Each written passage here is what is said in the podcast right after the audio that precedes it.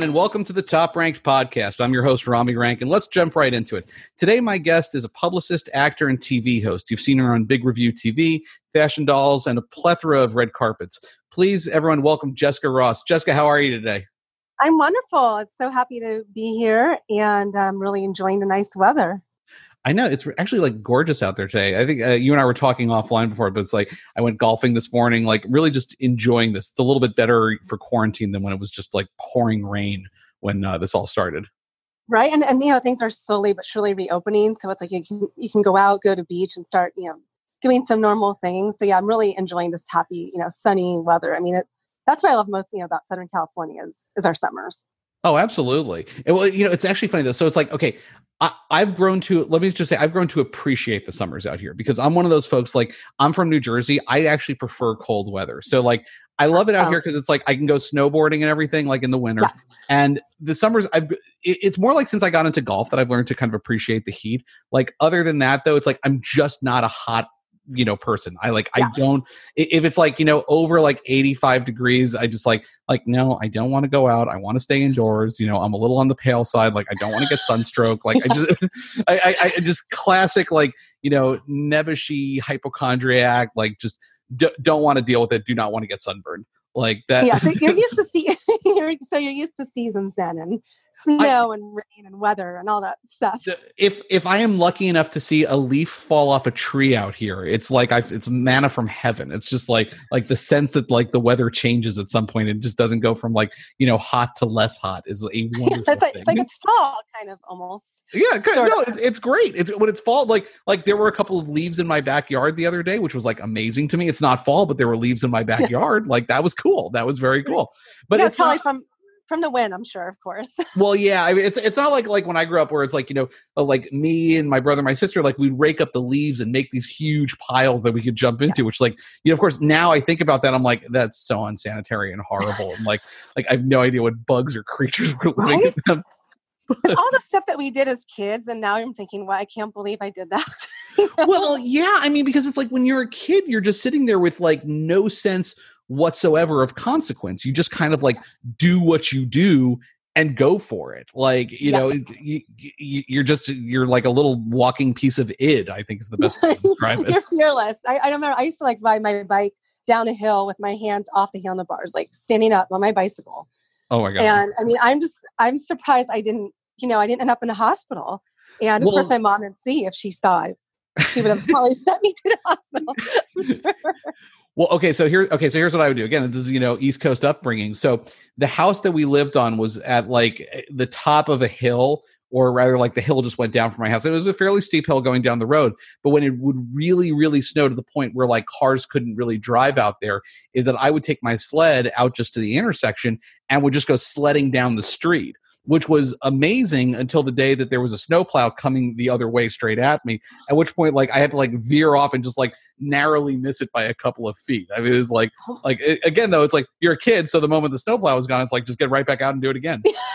of course, that sounds like so fun. I lived in the hills too, and I used to always, when I was younger, hope that it would snow around Christmas. And of course, in Southern California, it never snowed. And actually, yeah. my whole family is back east, but my my parents don't like flying in bad weather, so it was but always, you, you know, hmm? did you guys like go out to the snow though just at like you know frazier park or you know uh, mountain high or anything like that when you were kids just so you could see I it i did you know i did we used to go and although my parents were really strict on me so i was allowed to go you know skiing on the kiddie slopes and go sledding but i never went like downhill skiing or snowboarding my mom would not let me but we mm-hmm. used to go and like i would go sledding and you know make snowmen and then like i said i remember just going skiing on you know like cross country skiing and I loved it. And the funny thing is, because my parents grew up in New York, mm-hmm. they're not a fan of snow. They prefer the warm weather and the beach. And I was like, let's go to snow. Let's go to snow. so I would join my friends pretty often when they're when they would go with their parents. so.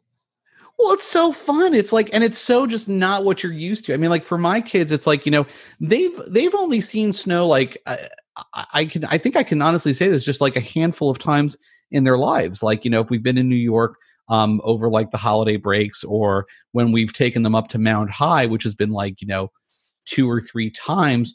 And, you know, my oldest son, we took him up to uh, Mammoth, but he was like a year old, so he doesn't really remember that trip. But like, you know, for them, it's like, it, it's this amazing experience. I mean, the last time that we were out there and it was snowing. My younger son was just literally like running around, just screaming and jumping and laughing because it was just, it, it, was something he'd never seen and never experienced. You were just watching his mind get blown at that point. It was really just, it, it was really just wonderful to watch. Like I, I loved it. I loved every second of that. That, that's funny. My parents probably have some memories of me reacting like that too when I was much younger. And of course, you know, when I was a baby, we didn't have cell phone cameras, but I'm sure you probably have some cool videos of your kids like going crazy and just really enjoying themselves with the snow. Oh God, yeah, absolutely. It's no, such a shock for us. Uh, well, yeah, I mean, it's like, look, as a parent, it's like you want to capture those moments and memories, and like too many of them just happen like so just organically and naturally that the camera's not ready for there. That like when you have something where you're like, okay, we're indoors, there's snow outdoors. He hasn't really experienced this before let me make sure I have the camera. It's like you grab the camera because you want to look at that in a couple of years and just, you know, see that, you know, pure joy and elation, you know, right after he yelled at you because you, he didn't like what you did. Like, you know, it's, it's good to have that balance. I know exactly. That's what doing stuff with cameras. You can capture all your memories. I mean, that's like one of the best things, you know, I love so much about my phone is that, you know, any, on a daily basis, you can just film everything. And like versus many years ago when he actually had to buy a camera, attach oh, it yeah. to your computer, download it, and there, there's a comedian who did this whole you know uh, bit about how um he's like like look you know it wasn't that long ago that you know you didn't have a phone in your pocket. It was the phone and it was this thing in a room and you had to dial it. Like you know it's not what it is today. It's just like technology has completely changed you know how we capture memories and how we communicate with each other and how we share our experiences with each other and it's like like you know in some ways it's kind of cool in other ways you know uh, social media can be a bit of you know a, you know human dumpster fire but like you know yes, yes. there's some interesting things on social media for sure and and the, the, most difficult thing too is, is to not stay on so much and i've learned when i go on facebook or instagram i'll say i'm only going to go on for five minutes and then five minutes turns to 20 minutes and it's just so oh, yeah. easy to get absorbed I, I, I, and it's like you never know what you're going to find on there. And it's like you know sometimes it's like i just have like utter garbage that like you know shows up in my twitter feed and i'm like okay mute this person mute that person. I don't need this. I don't need porn. I don't need all this. And then you find something amazing. There was a video that uh, got sent to me last night and i was dying laughing from this. And it was like um, a bunch of uh, european golf pros who were all doing a zoom meeting to uh, lead into the uh, the BMW Championship and talk about you know locker assignments and all that. And it's like you know obviously it was staged, but it was an absolute like they just staged it as an absolute utter disaster and it was incredible i mean it's like when you see like guys like like like like you know one's in the middle of like making like a smoothie like you know and yeah. you know like you know he decides to do his hair in the middle and like, yeah. another one's telling his wife what a disaster the whole thing is and the, the host is just like you're not on mute like we hear everything that you're saying right now like what they have uh, Gary Player, who's you know amazing and you know mainly retired player now, but it's like you know he's known as you know being just a bit of a talker, and so they say hi to him and he just starts talking and talking and talking. And so they mute him but you still see his little box and in the box he's like he's still talking the entire time and he's doing like you know swing moves and everything. And at one point they go back to him and he they ask him a very direct question but he's still just like you know on whatever tangent he's been on for like you know the last like five minutes. And it's just it was incredible. I was utterly riveted oh my by every second of this. Well no i have to say zoom meetings are pretty hilarious. We've been rehearsing for malibu crush on zoom and having our meetings on zoom and you know and i guess it's i use sometimes we i have my video on and sometimes it's just it's a mixture you know where just one person has video and it's so funny because one time someone wasn't on mute and you know they were texting stuff and you were able to see like their message in our meeting. And so that's, just well, it's just and I, I i was just curious about that you know in terms of and i want to get to malibu crush in just a little bit but like just in terms of like doing rehearsals in general on zoom because one of the the biggest like okay zoom is amazing i, I will give yes. it that it is so cool in terms of like being able to meet and screen share and be able to do demonstrations all that yes. it is incredible for that the one issue with zoom is that there is an absolute lag. So when you are trying to do things that are at all synced up with each other, as simple as singing happy birthday, it just devolves into like utter chaos and mayhem of like nobody being able to like keep up with each other. So like when you're talking about like, you know, doing rehearsals and everything, and it's, you know, very often that's a lot about, you know, you reacting in time to your partner who's also acting.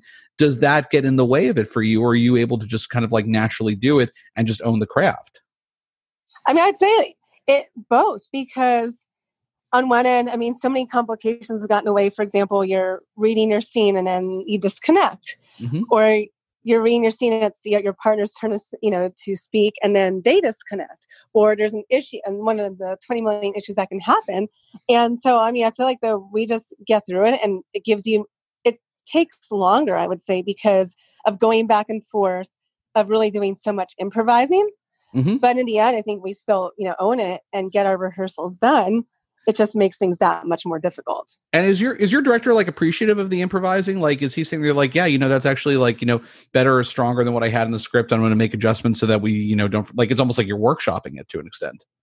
Yeah, so definitely. You know, I mean, I, I think that you know directors are really satisfied with it, and it's more or less like it's doing what we can, you know, with the situation that we have, and just trying to make the best of everything. And so I think that, that when we do start filming, because of all the preparation we've had, will be it'll be that much better versus you know I've worked on some projects where you get cast and you start filming you know within a few weeks. Mm-hmm. um, but versus now with all this preparation I think I'm going to know the script that much better I'll know my character that much better. So now it's just the key to be able to shoot and things get back to normal. So that's you know without all these restrictions as you know the restrictions are absolutely there's so many of them Oh yeah, no, it's crazy, and it's like you know, uh, you know, as far as entertainment goes, you know, I feel like we're one of like the hardest businesses to uh, be able to manage and operate. You know, it's it's interesting that it's like you know, I think the only one that you could come close to it with is a hospital, but the difference is at a hospital is that you can wear PPE and still yes. do your job and do your job without a problem. We we don't have that luxury. I mean, if you're trying to perform in a scene, you know, you're not wearing a mask you're not wearing exactly. goggles you're not wearing gloves you know you're wearing the costumes that are required of you by the show and yes. you know to be able to tell the story and so it's the, the questions that you know everyone's trying to answer right now is okay well how do you do that and ensure that everyone can come back to work in a safe environment knowing that you know it, i can't say that you won't get anybody sick or that you won't get sick but that it is highly unlikely that you will get sick.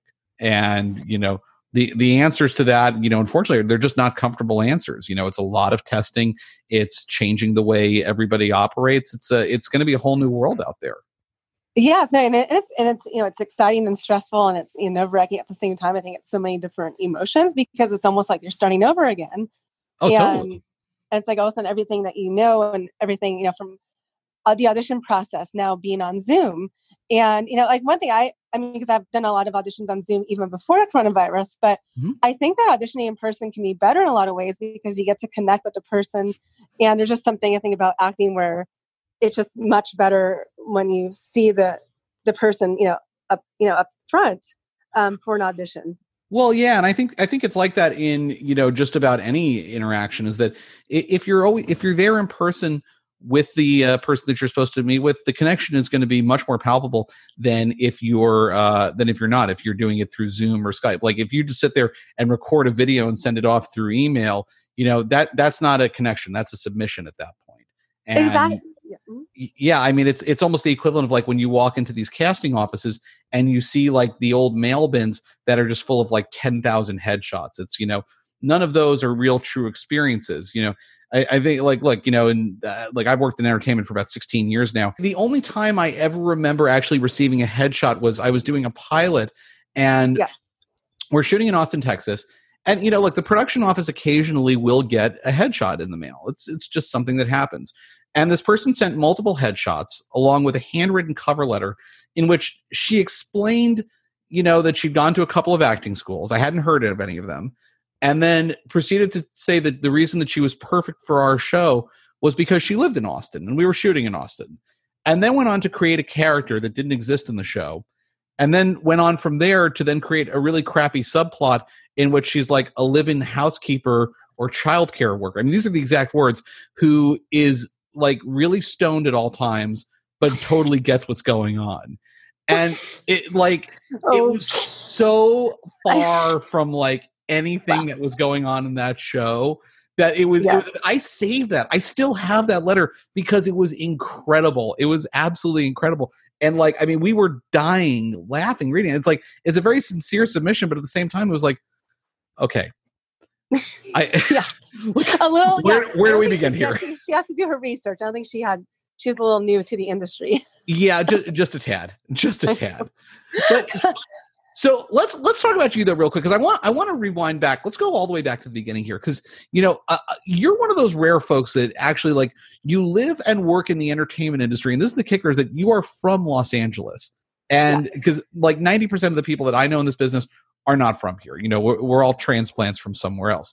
Now, but you've mentioned in like other interviews that you know you got to be on set as a kid. You saw tapings. Was your family in the business, or were you just yes, like yes, I, yes, I have family in the industry, so. Uh, a third cousin of mine was a well-known director, and then my dad was also an executive in the entertainment industry. So huh. he worked for a lot of big companies. And then my third cousin was director of Dirty Dancing and Sister Act, oh, and oh, wow. his name Emil Ardolino. Uh huh. So he won he won many awards, including like Emmys and Oscars, and was nominated for a Golden Globe. So that's how I was exposed through my you know through my family at a really early age. And although when I, when I was young, I mean, I think, you know, as a child, I was so much more about having fun with my friends, enjoying myself, where I was exposed to it and I saw something that I loved and enjoyed. Mm-hmm. But at the same time, I wasn't really sure what I wanted to do, or I didn't really, I wasn't really thinking so much about my career when I was really young. And when, you know, when you're a child, you don't realize how blessed you are, or you don't realize the connections that you have, or you, you don't really, you're not very self aware, I would say, as a child. Well, yeah, and that was one of the things that I was curious about because, like, for me, it's like you know, look, when I was a kid, you know, I, I, love the idea of like you know coming out to Hollywood and being a director, but it's like I, I grew up in a small town in New Jersey, and like it, it seemed like such a far off mythical idea. I mean, I, have told the story before, but it's like the the general attitude was that if you try to pursue a career in this, that you're probably going to end up living in a box, and so. I like, you know, it was very discouraging for a long time until literally I was in college. And, you know, I just did the math in my head was like, all right, well, you know, if that were true, then no one would be successful. But there are people that are successful. So maybe I could be successful. But like for you, because you kind of grew up with the business around you, does that yes. make, you know, a career in that seem just much more attainable and much more realistic? I was definitely because it was always in the back of my head the you know entertainment was, was what I loved and it was what I was exposed to the most growing up and just being around it. I mean, meeting my first celebrity when I was five years old, and then going to events at a young age and meeting celebrities. Then even you know starting when I was in high school and I was you know too young and to be going out, but I would start going out and meeting you know celebrities. You'd see them on TMZ, and then I'd be at the same parties and events as them. Mm-hmm. And so it does. It seems like it is something just as viable as let's say being a doctor or being an accountant you feel like okay you could be an actor you could be a singer because it is right in front of you and you know for example i didn't myself because i can only act i can't sing or dance but mm-hmm. i had several friends that auditioned for the mickey mouse club growing up mm-hmm. and so to even audition for the mickey mouse club you have to be able to sing dance and act triple threat. and yes and so like I said, I'm great at acting, but singing and dancing not so much. And so, so, I never, I never had a chance to. But I, it was like one of my dreams growing up was I wanted to. But um, I had several friends that did, and it was it's like so when you see that and you're around it. I remember my friends, you know, going to vocal classes and talking about their audition, and then myself. Were you jealous of them at that point? I would honestly no, because like when I was a little kid, you know, I was so fortunate growing up that I really didn't have a reason to be jealous. It was just like I wanted to do it, but at the same time, I wasn't at the stage where I was thinking about my career. I was really thinking about when am I going to go hang out with my friends and, you know, like when's the next fun birthday party? I mean, that was kind of more what was on my mind when I was a child was when do I get to go roller skate and, you know, go to the park and stuff like that. I, so, I well, I get it. You you want to do kid things. You're not thinking of building a career when you're, you know, like six, seven, eight years old. No, I wasn't one of those kids. I was definitely not one of those kids that was like six or seven years old and that was like ready to go to work. I think when I was a kid, I was so much about being a kid and, you know, having a childhood. I was like just very much, I you know, play with Barbies, play video games, you know, watch Disney movies and, you know, just all those kids things. And I think that, you know, I, I think that's a good thing because once you're an adult, of course, you never could go back to your childhood. So I think it's good that I was, that I didn't grow up too, too fast because especially in this industry, it's very easy to grow up very fast. And I probably did grow up faster than a lot of other people that, you know, didn't grow up in a big city like LA or New York because you're exposed to so much out here. Yeah, and I feel like you know, there's a lot of times where like I'll, I'll see child actors, and you know, sometimes it, it, look, it's a good scenario, and you know, they're they're doing what they love doing. But a lot of other times, like you look at them, and you feel like the parents have pushed them into it, and you know, unlike you, they're, they're losing their childhood in those types of scenarios, and so you, it's it's kind of sad in a way. Yes, definitely, and I think it's the most important thing is that you have to really want want this for yourself because it's so much effort and so much work. I mean, even though from growing up in the industry and I've had so much more opportunities than, than a lot of other people, it doesn't mean that it's an easy road to make it. It's really, I mean, no matter who you are, it's a difficult road and it takes a lot of work and many years. And so I think for for a parent to push your kid when they don't want to, you know, it's wrong. I mean, you have to be 100% into this. This is not like an office job where you just go in and clock in and clock out type of thing. No. It's very much like your career is essentially your life because you're not only acting, you're doing press, you're in the public eye. So mm-hmm. there's a lot more. My, my line used to be home is where the bed is. I mean, that that's the reality. Like, you know, a lot of the times when you're working this business, you know, whether you're in front of or behind the camera, I mean, your day is starting at four or five o'clock in the morning and you're not getting home till 10, 11, 12 o'clock at night. I mean, you know, it's just you, there's a bed somewhere you sleep there but yes. you go back and, and work is life unfortunately yes yes lots of coffee no and it's true and i've, I've spoken about that in many of my interviews where you can be on set literally 15 20 hours a day and mm-hmm. you can't leave until your scene is done no matter how tired you are yeah. so you have to really get your and then you know you have to try to get your rest but then let's say if you get home at one in the morning you have to be on set at seven how do you get your rest well, so, yeah, and, and, that's one of those things where it's like you you get to um like the, there. I, I don't want to say that it's across the board because I have worked on shows and you know the the one that I'm involved in right now is very much like this where you know you try to be as humane as possible to your cast and crew in terms of being able to get them rest but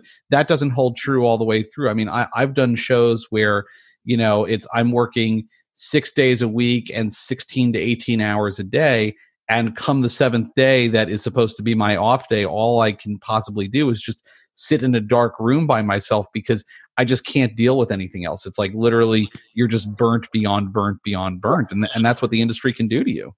Yes definitely definitely and and i think and i think that like a lot of people when they get into it they have to realize that it really is a lot of work. It's not just red carpets and it's not just all the glamour but you, it really is a real job just like any other job oh and absolutely you have to show up and you know give your best and no matter how tired you are or what's going on with your life when you're on set you know you're on set so um, and you, you better be ready for a job with a lot more rejection than if you were working at like an insurance agency. I know, like, yeah, that's for sure.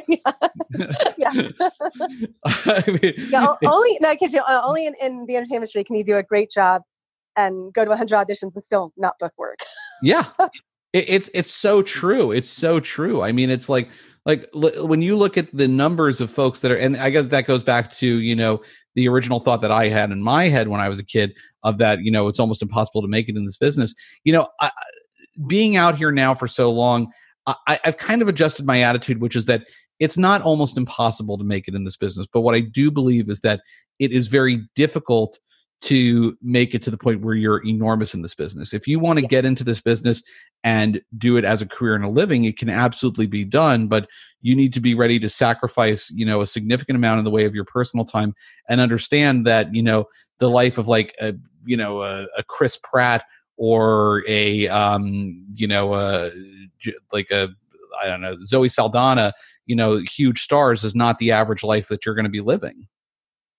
Yes, definitely. You know, and, and I think, and again, be, because with the entertainment industry, it's unless you're like, unless you've like already halfway made it, it's such a mystery, you know, to oh, people oh, yeah. on the outside. So I think before people get into it, and they see it as like a traditional career, but it's really not. And and that's the thing is like there is really a big sacrifice what your personal life until until you're an A-list star because in addition to filming, you know, you have events and publicity and so many different things. And so that takes time away from your family and your friends and everything else. And so there's times when I've canceled on birthday parties and other, you know, events at my friends because of a red carpet or because of an interview or because of a shoot. Yeah. And so and so there's like all these little things that that go into it. So that's why it's like so important that you have to want your career really badly and also understand like okay you're probably not going to be a, an A-lister but if you work really hard you can maybe be a C-lister or B-lister. yeah, I mean the the uh, the general advice that like I've I've told people, you know, said that they they're interested in getting into this business. Said, okay, well, if you can picture yourself doing anything else in life, go do that because that means you're not meant for this. Like you, ha- this has to be all you picture yourself doing is this because you're going to live it, you're going to eat it, you're going to breathe it. I mean, it, it, it is what your life becomes. It is very all encompassing and it can be incredibly rewarding. I know I wouldn't do this if I didn't love it. Um, and at the same time, though, I also have no idea what else I could possibly do in life to give me the same type of you know fulfillment that I get you know from my career. No, exactly. And I feel very similar. It's like there, there is something just about being on set and something about seeing a finished project and just, I just see it, the whole process of it. I mean, just transforming into someone else, playing a role. I love, you know, I just love everything working with people and just reading a script and then seeing the script come to life. Uh, I just love watching the results. And for me, and this is something that's always curious to me. So for you, I know that you, you know, prescribe to the method acting, you know, approach yes. to acting. And so when when you get yourself into character i mean when does that start for you is that like you know eh, are you doing like the heath ledger daniel day lewis where you live in that character for months at a time or is it you wake up in the morning and you you know basically you know go through a process in your trailer like you know what what is that process for you yes i would say i'm def- definitely not as extreme as, as those other actors um, i'm definitely more moderate where every day I study the character, I work on the character, I read the script over, and I write down different thoughts about the character as I'm filming because a lot of times as you film, you know, you have different thoughts and ideas about what the character could be, different personality traits, you know, just any ideas. Maybe, you know, you, you think of like a food that they like or you think mm-hmm. of a place that they travel to. So a lot of times I'll I'll take notes, you know, on my phone about my character and just read the script over, reading the, keep reading the script over and try not to get myself too distracted with things you know in my personal life i think that's that's one thing is important is to not have too many distractions because yeah. then you take away a lot of your focus to the character's emotions when let's say you're focusing on you know getting your your birthday party ready or something like that that's this weekend if you're all of a sudden yeah. thinking about your birthday party and then you have a character that is let's say i don't know you know dealing um, with something really sad it's like okay well you have to definitely like i said drown out the distractions. Mm-hmm. Um, and that's when the way like how I, you know, keeping the characters, let's say, drown out distractions, really try to focus. But I definitely get back into my normal self, you know, after set you, after do you do like meditation or anything to help you with this or is it just you know oh you, you just find your way into that character i would say maybe a little bit of meditation and also just closing my eyes and just kind of like you know not like clearing my mind for a few mm-hmm. minutes and then really just starting to read the script. I think like when I start to read a script and I'm just focused on the script, I put all my energy into the script and into the character. Nice. Very, very cool. But now when you went to college though, you studied marketing, right? Yes, I did. Yes. So, but did you have acting in your head at that point, and like marketing was a plan B, or what, or what was going well, on there? Well, actually, so I actually took some acting classes, and it, it was I, I did marketing because I majored in marketing mm-hmm. because first of all, my parents wanted me to have a major that would help me get a good job. Yes. So my parents wouldn't have approved if I was a theater major. So that was one, I guess you could say, the main reason. And they were the ones that were paying for my college and you know the, some the other expenses that went along with the with college. And I'm sure you're probably thinking about having. yes and so that yes, I'm going to sell the house eventually, and they can go to school. That's a that's I think where we'll be at. Well, well the good thing is that the house the housing prices in that area are, are really good, so you'll be able. To Oh yeah, oh it's great. No, I'm thrilled with it. So, so, um, but so that's that's why so I majored marketing because obviously I you know want to make my parents happy, and it was also something that I enjoyed, and I also knew that I can apply it to acting because uh, you know as an actor promoting yourself and marketing is so important and mm-hmm. especially mm-hmm. now with social media and everything online. And um, so yeah, so I majored in marketing. I took calculus, econ, you know, all those business classes. And um, yeah, and then event, and so after you graduate, then you start working for an agency, right? Was it a PR agency that you were working for at this point? So now after I after I graduated, well, yeah, actually, I worked for a talent agency. I temped for a talent agency for a oh, few okay. months. Okay. And then I did casting at MTV for various reality shows and um, that was in that world. That's fun. That was really very exciting and interesting. I mean, you meet so many people. You get to go to all these different places and um, you get to learn about the process and as an actor i really love knowing from the pr side the marketing side to the casting side and the acting side hmm having an understanding of each side of it makes things so much easier Oh, I'm sure. Well, I mean, basically giving yourself your own leg up for you know as you transition to acting. And so, uh, so after the casting work, was that like at that point you're just like, look, you know, acting is really what I want to do. Let me see how I can break into this. So, wh- how do you make that transition? Well, actually i actually i started i started doing acting in college Okay. and uh, I know, so I, so I did so I did acting in college, and I graduated college, and then I also you know did acting and casting at the same time. Mhm. Um, and then I had taken a break and moved to Miami after working at MTV for a while because I, Okay. I got a job opportunity in Miami, and my parents actually bought a second home out there, and so they were living in um, in a suburb of West Palm Beach in Jupiter. Nice. And so I decided to move to Florida for a real estate opportunity. I took a break from acting. And then after taking a break from acting, I moved back to California for a PR job. And Okay. my parents moved out here as well. They didn't like the Florida summers. So they are awful. I'm sure you've dealt with them before. Uh, yes, I've I've been through Florida in the summer a small handful of times, and it was never pleasant. It's you know about uh, 112 degrees and 130 percent humidity. So it's Yeah. uh, I- I mean, it, it is it is awful. And I think that's why I even treasured it. California summers even more. I spent one summer in Florida. I said never Mhm. again. So dry heat is a good thing. yes, yes, definitely. Like when you go outside and you're not, you don't feel like you just, you know, went stepped into a puddle. I mean, I just remember you go outside and you start sweating just the Mhm. second you walk outside, and um, and not to mention the bugs and lizards everywhere. I remember in the summer you walk on lizards practically. Yeah, that's not good. I, I, I mean, for me, it's like I, I personally don't want to live in a state where it's natural to have a fear that an alligator will eat you at any given second. Like that, that just doesn't sound good to me. no, yeah, and Florida has, has a big alligator culture. It's Yeah, that, that you mentioned. We actually went to a swamp in um, you know north of West Palm Beach, and we saw alligators. Mhm. So um, yeah, the first time I outside of a zoo that I saw alligators, you know, up close. So that was pretty uh, interesting.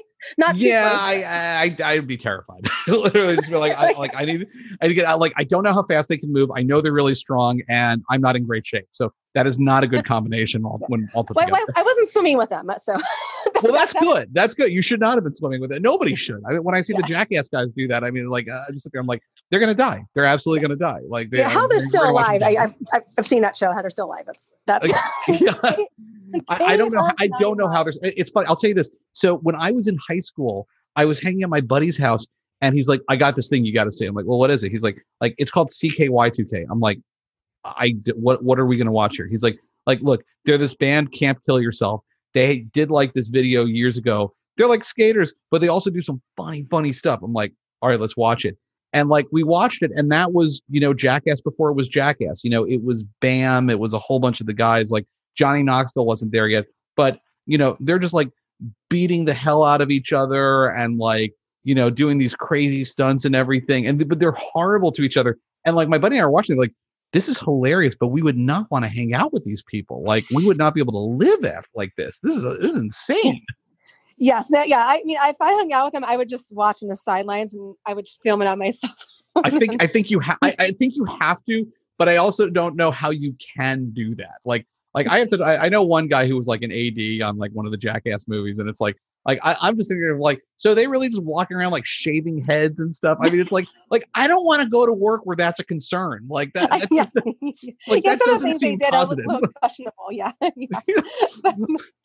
um, so, so yeah, so so then um, so yeah, so so when I so after I moved back to Los Angeles, I started working in PR, Uh-huh. and my one of my first major clients was a Kardashian CB Home, Oh, cool. and so that was that was you know another incredible client and so many great stories from that. I mean, I remember the owners of the house talk about tour buses driving through the home, you know, past the home, trying to Yeah. see the Kardashians, but it was really their TV home. So there was no Kardashians to be found. right. so drive by and sit there and wait, and then the, the owners of the house would, you know, be like looking at all these paparazzi, and they're like, um, they're not for us. So- well that that's the and that's the funny thing it's like you know uh, like reality television is just not reality in any way shape or form like yes, Like, it's like know- yes. Oh, Yes, go ahead. Go ahead. in quotation marks, definitely, is like to call it. Yeah, you know, it- like, because when you work in reality, I mean, they refer to it as unscripted TV, and I think that that is probably the the most accurate definition of it because like a lot of the reality work that I've done it's like you know you know what's going to happen on the day you know what the story is going to be you don't know exactly how the people are going to say it but you do a couple of takes and they're going to get it right. And occasionally something surprising and you know unexpected does happen and makes it to the air but you know that that's more the exception than the rule when you're working in that area. I know I, I have to agree on that definitely, um, and I and I do think that that you know that's why they call it unscripted nowadays instead of reality because I've Mhm. seen un- it showing unscripted more than reality. I've seen like the term definitely um, switching over. So because it's not as real per se, a lot of shows aren't as real per se as they are as, as they look.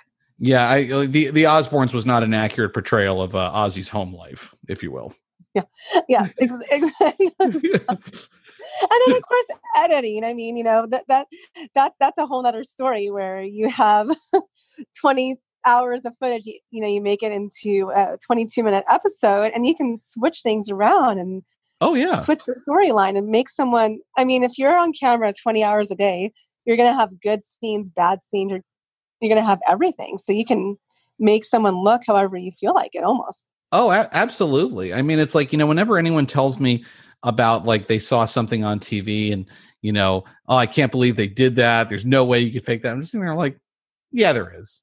Yeah, you can. Yeah. Because it's like, look, you have to remember that they, there is, you know, either whether it's a director or a segment producer or just a regular producer who's out there and coaching the folks to doing what they want. And, you know, you're going to get like a lot of stuff. You're going to get a lot of stuff that's not so good. You're going to get some stuff that's kind of interesting. But depending on how you edit together, that's how you're going to tell your story. And how you tell your story may not necessarily be how it actually happened, you know, depending on what you you leave out or leave in. Exactly, exactly. That's why, like on my end, I've never done any reality shows where I have to live in a house for 24 hours because of the, and I've been advised to, to do a lot of those throughout the years, but I just won't because yeah, that just, that just seems awful. It just seems Yeah. awful. I'm like, I love, you know, yeah, I'm like, okay, like to have a camera like in your in your entire house and with a big group of people, um, no, I'm like that just seems like the beginning of a bad idea. Yeah, well, it usually is. I mean, look, I look. Here's what I'll say. I love watching them. Look, too hot to handle. Awesome. You know, Love is Blind. Awesome. Love that stuff. The The Bachelor. I never watched it until this year. I watched it obsessively with my wife. You know, like I I get watching it is great. I could Yes. not imagine living in that situation. I mean, that's just like, oh, it's painful. Yes, definitely. I mean, for anyone that can do that, I I am so you know I commend them because that I think in terms of on camera or acting jobs, that is probably the most difficult to be on a show like The Bachelor, Yeah. The Real World, any of those shows, Survivor. Well, and that, but that's also one of the interesting things with you know acting in general is that there almost is like this, uh, you know, kind of a social contract or like a, a big trade that you make, where you know even if you're not on a show like that, as your career gets bigger and bigger and bigger, you end up having to trade away, you know, first small amounts, but eventually massive amounts of your own privacy and personal life. And Yes. you know, like I, I mean, what are your thoughts on that? Because that that to me is just like like I don't know if I would ever want to, you know, give up that much of myself.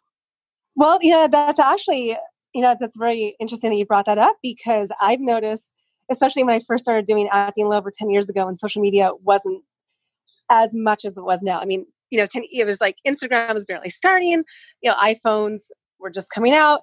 And honestly, I have to tell you, I mean, I'm not an, you know, I'm not an A-lister yet. Um, or, you know, and so Keyword yet. And without- There you go.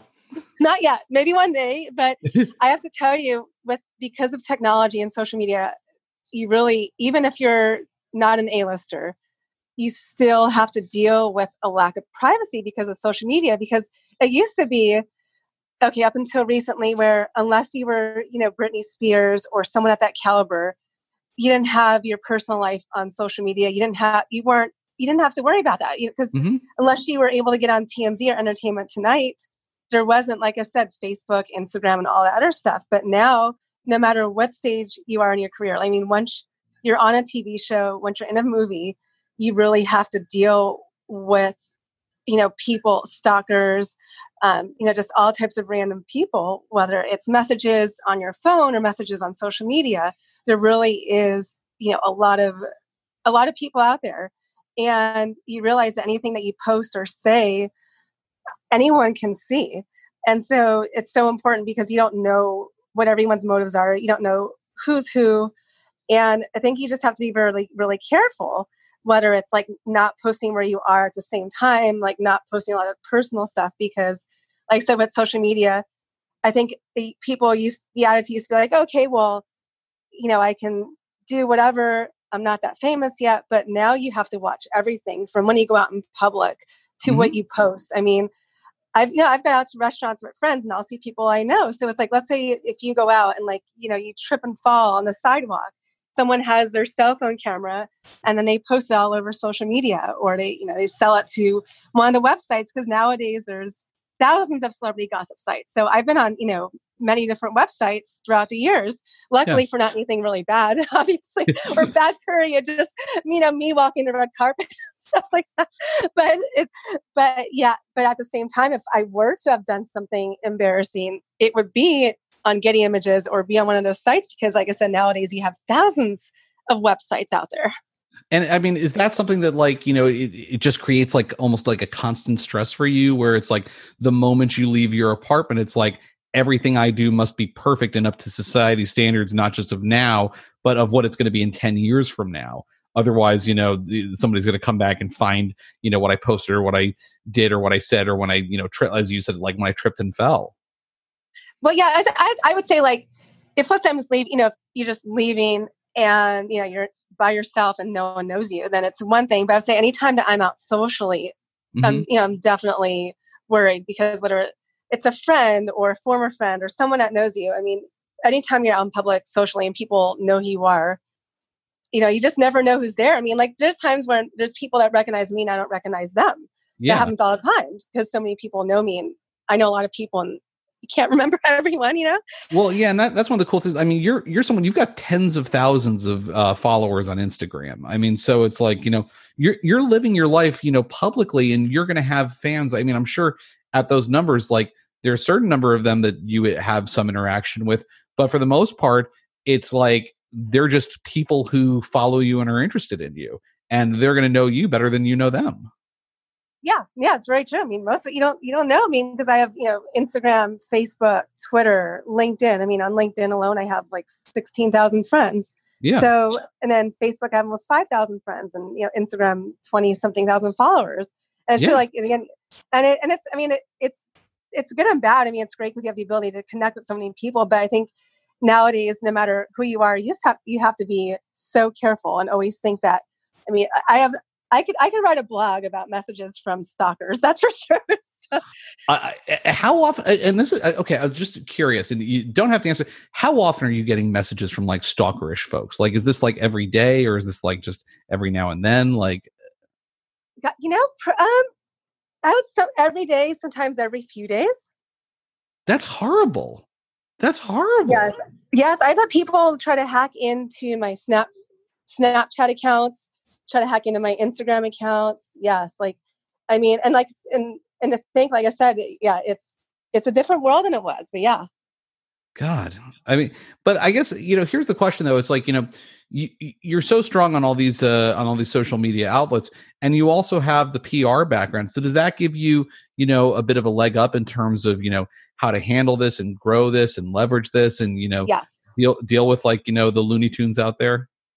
Yes, definitely. I mean, from working in PR and you know working in casting, I've dealt with a variety of people. So because of that, I didn't go in and growing up in the entertainment industry and you know going to Hollywood since I was really young. I'm nothing shocks me. Like it really takes a lot for me to like to be shocked. I've heard it all. I've seen most of it, you know. so so so it's like so unlike other people where it scares them or bothers them, it, it takes a lot. I mean, most messages I just look and I'm like, okay, another, you know, another stalker. And I just kind of laugh and I, and I mm-hmm. save them. Yes. I don't, I keep my messages in case I ever have to report them to authorities, but I'm that person where unless it's like really scary or threatening, mm-hmm. I kind of just, you know, I see it as part of the job and just kind of laugh at it. I mean, you say when you don't have stalkers, it's when you have to worry, yeah. right? It's like like you're you're creepy. You're not a threat, but you're creepy. Like let like let let's uh let's analyze it here. Yeah, exactly. And and again, and it's always about you know drawing the line. And I think as a publicist, I know exactly you know what to say, what not to say, and from coaching my clients, it helps so much myself because I'm learning about what to do for my career. Whenever mm-hmm. like I've helped my clients write interviews, I've coached my clients in their image. I apply all that to me. And I think that that's really helpful because since I don't post very personal things, I understand, you know, I understand social media, I understand how public it is. I think my PR background really does help because I think a lot of people have had to deal with worse situations with stalkers than I have because they're posting where they are. They're yeah. giving out personal information because they don't have that PR background of, you know, understanding, you know, how media works and understanding, you know, how people work or working with clients and seeing your clients have stalkers and then realizing, okay, this is going to happen to me when I get back into acting. Yeah, it's like like don't post that photo of you at you know Pebble Beach while you're still at Pebble Beach. Like you know, just yes. wait, yeah, wait, wait till you're gone, and then show the great time that you had, so you don't have like ten thousand people show up. You know, yes, exactly, exactly. Or some people have, have even seen them post pictures where you see the address to their home or apartment in the background, and that's not smart. That's not good. that's. I was like, and then I was like, yeah, because I'm like, you never know. All it takes is one wrong person, and they investigate and there they are.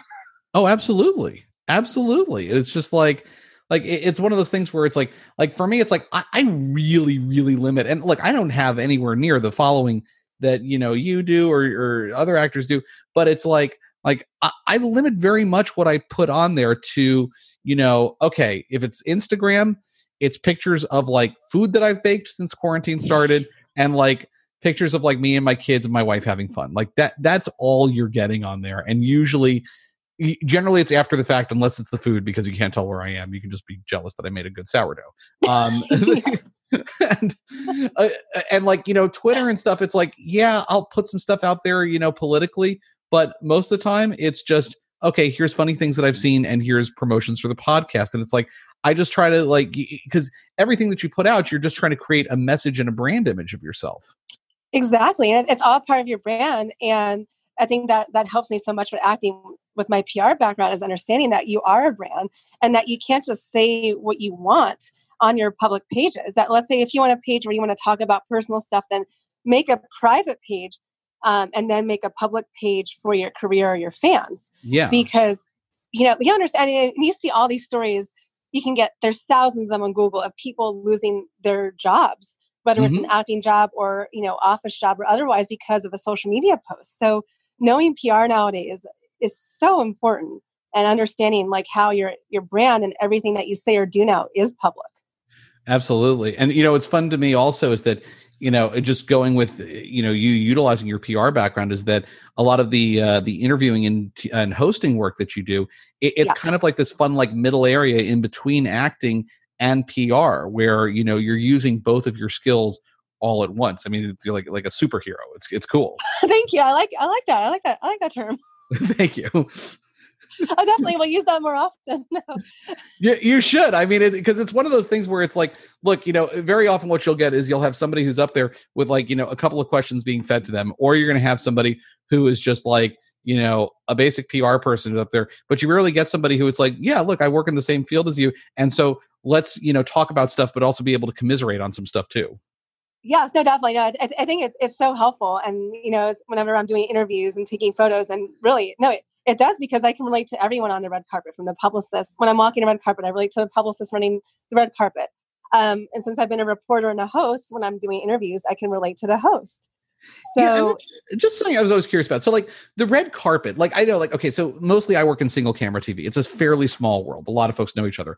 I'm going to take a guess. Mm-hmm. The red carpet is somewhat similar as well, where you get out there and it's just a lot of the same folks over and over and over again. So it's like almost yes. like a community.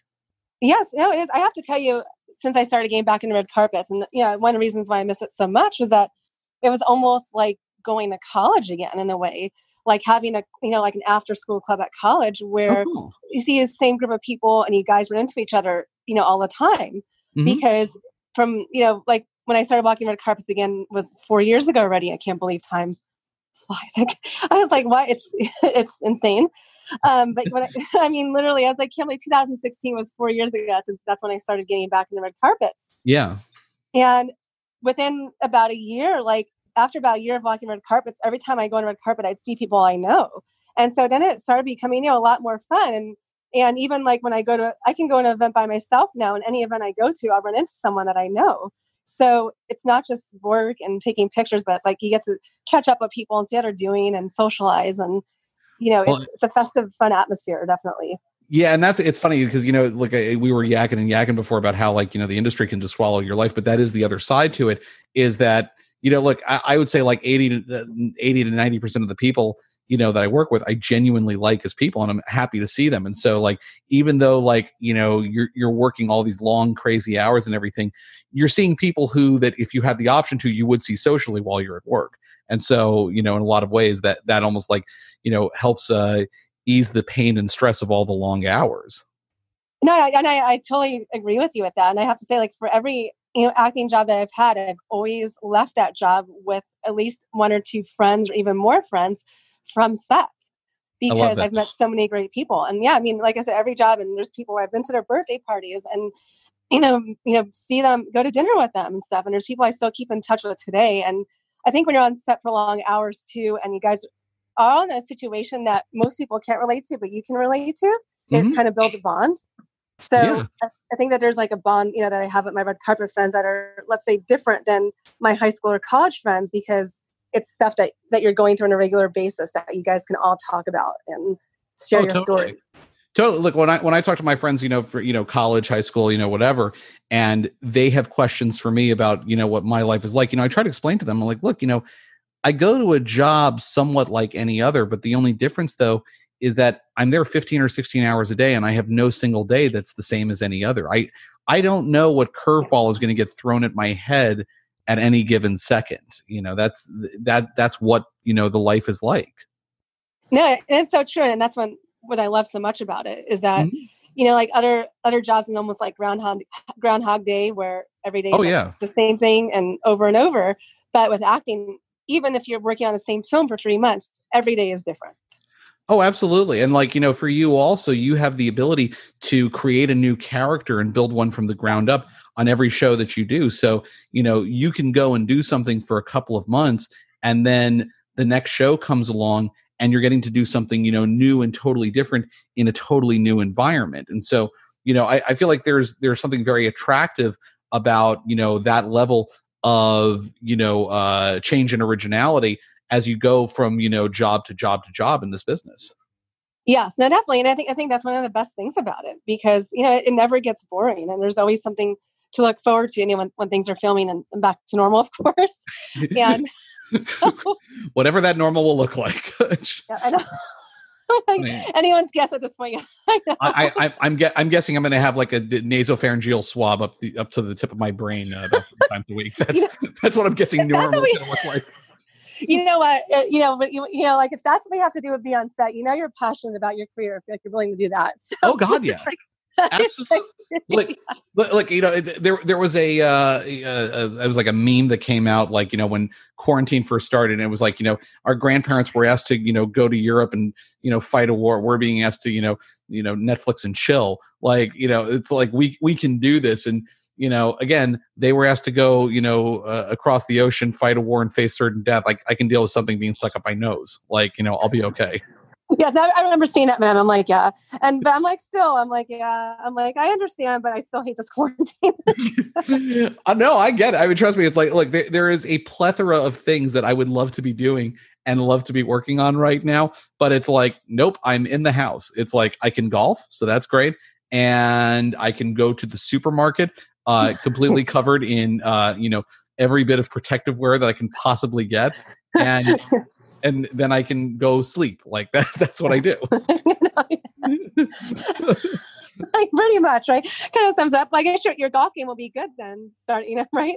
Oh, totally, can, absolutely. No, I'm, I'm maybe gonna be rested a, and everything. It's be great. maybe be a pro golfer in your spare time, right? That's I God, I wish if if my game were improving at the level that it should, I would be incredible. But uh, it's you know, it, it's one of those things where I'm like, yeah, I love it, I love it, I love it, I love it. But it's also yeah. one of those ones where it's like, I barely have 20 minutes a day to work on it unless like I get up at five o'clock in the morning and go play like nine holes or something like that. That's the time where it's like I'll actually like get like a decent amount of practice. But like like I, I mentioned before, I played with my kids today and it was Yes. great. But my kids, you know, they're they're five and seven, so after five holes, and so it's like like all right, guys, we'll go home and like you know that. yeah, that- no, yeah. When you're playing with my kids, you're really just playing for fun. Oh yeah, oh totally. I, they look at me like you need a scorecard. I'm like, nope, nope. That is not going to. That is not You're like- into play today. you're like not with this game. no. No. I'm not, I'm not telling anybody that somebody won or lost. like that's we're just going to get through this, guys. And that's that. So let me so let me ask you now. Obviously, uh, you know you're constantly working on stuff, and you had started Malibu Crush, a new movie, right before all this happened. So how far along into the process were you guys? Oh gosh, well, we were just we so we were announced. It was announced in December of 2019 that we were going to begin filming in March. Okay. Um, and so then before we were like right a few weeks before we were supposed to get, begin filming, Mhm. they found out about the coronavirus because it was starting in February. So essentially, we didn't even get to start filming because they found out about coronavirus in February, and then they said, "Okay, well, let's postpone the shoot t- till April because we have to figure out what's going on with the coronavirus." Right. Um, and then, of course, the shutdown happened in March. That was a big day when they announced the shutdown, which happened to be March 19th, which was my birthday. Oh. So that's going to be a birthday to remember. Yeah, is it un- unhappy belated birthday? I guess. Uh, best- Yeah. to say. I'm like, I took a rain check on my birthday this year. So Yeah, yeah. I'm like, you know, I've, I've had a few birthdays already, so I'm like, okay, I can I can skip one.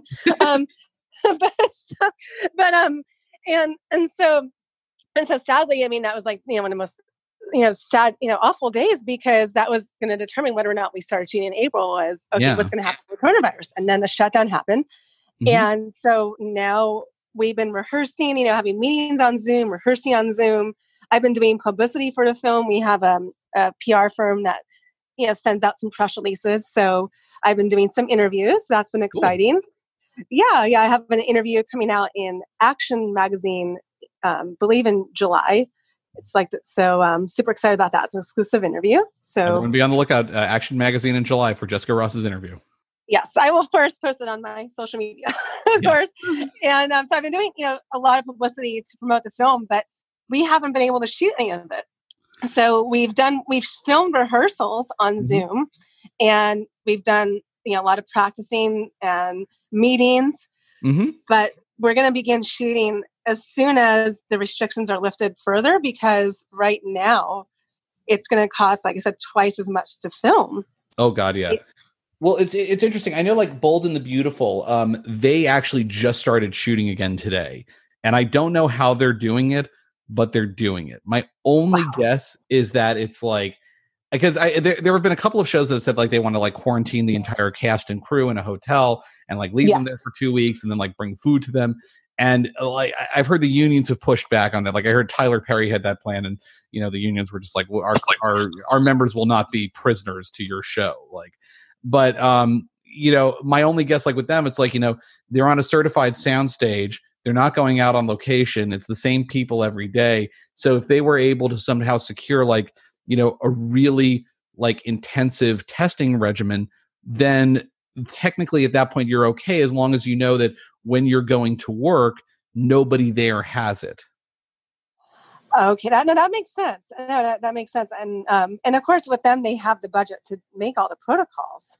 So yeah, yeah. Well, you got CBS behind you, so I mean that that helps enormously when you have a studio and not just like you know wh- when you're doing an indie and it's like you know an independent financier or two that are putting all the money into the project.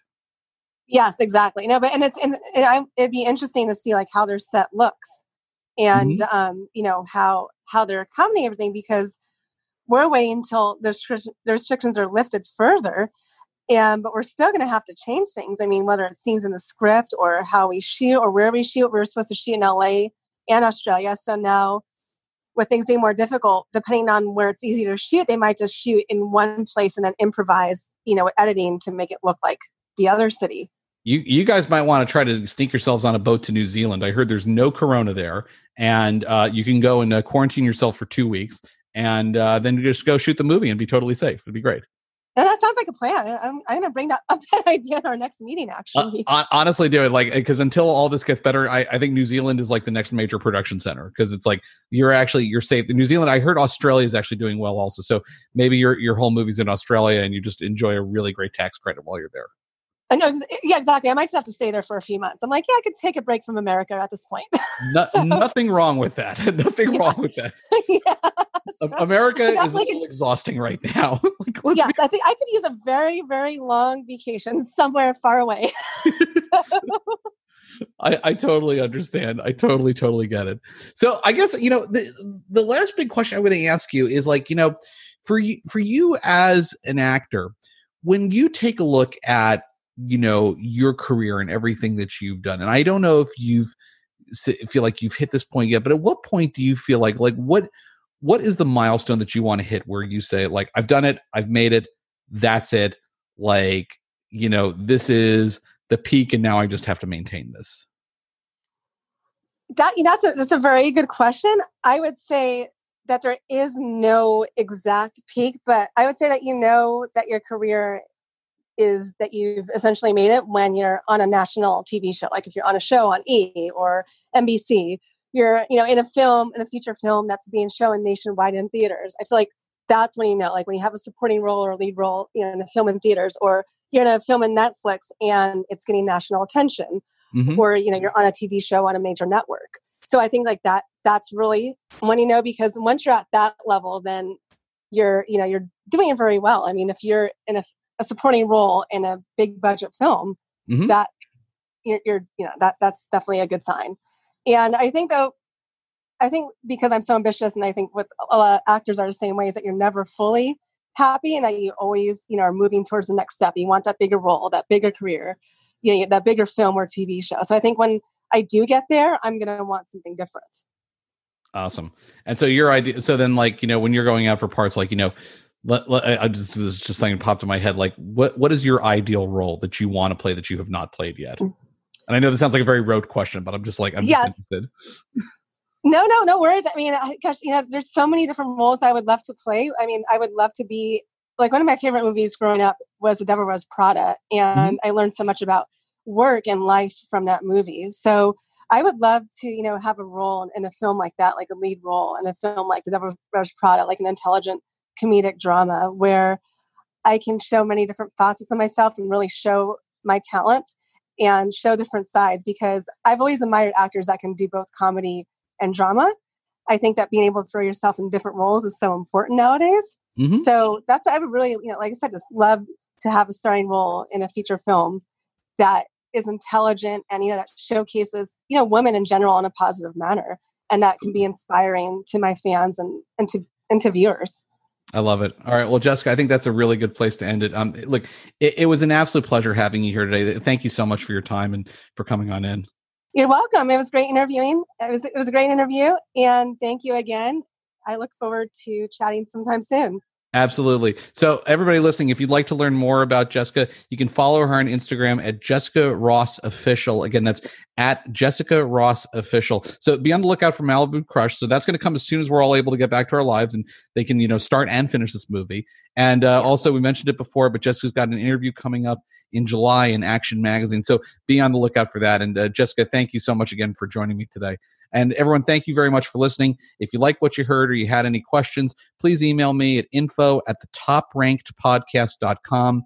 Again, that's info at the top ranked podcast.com. Don't forget to subscribe and leave a rating and a comment. I love hearing what people have to say. You can also follow me on Twitter at, at Sprusy Boy. That's S P R U S Y B O Y, where I post the latest news and announcements for the show. Thanks so much, everyone. Stay safe and healthy out there.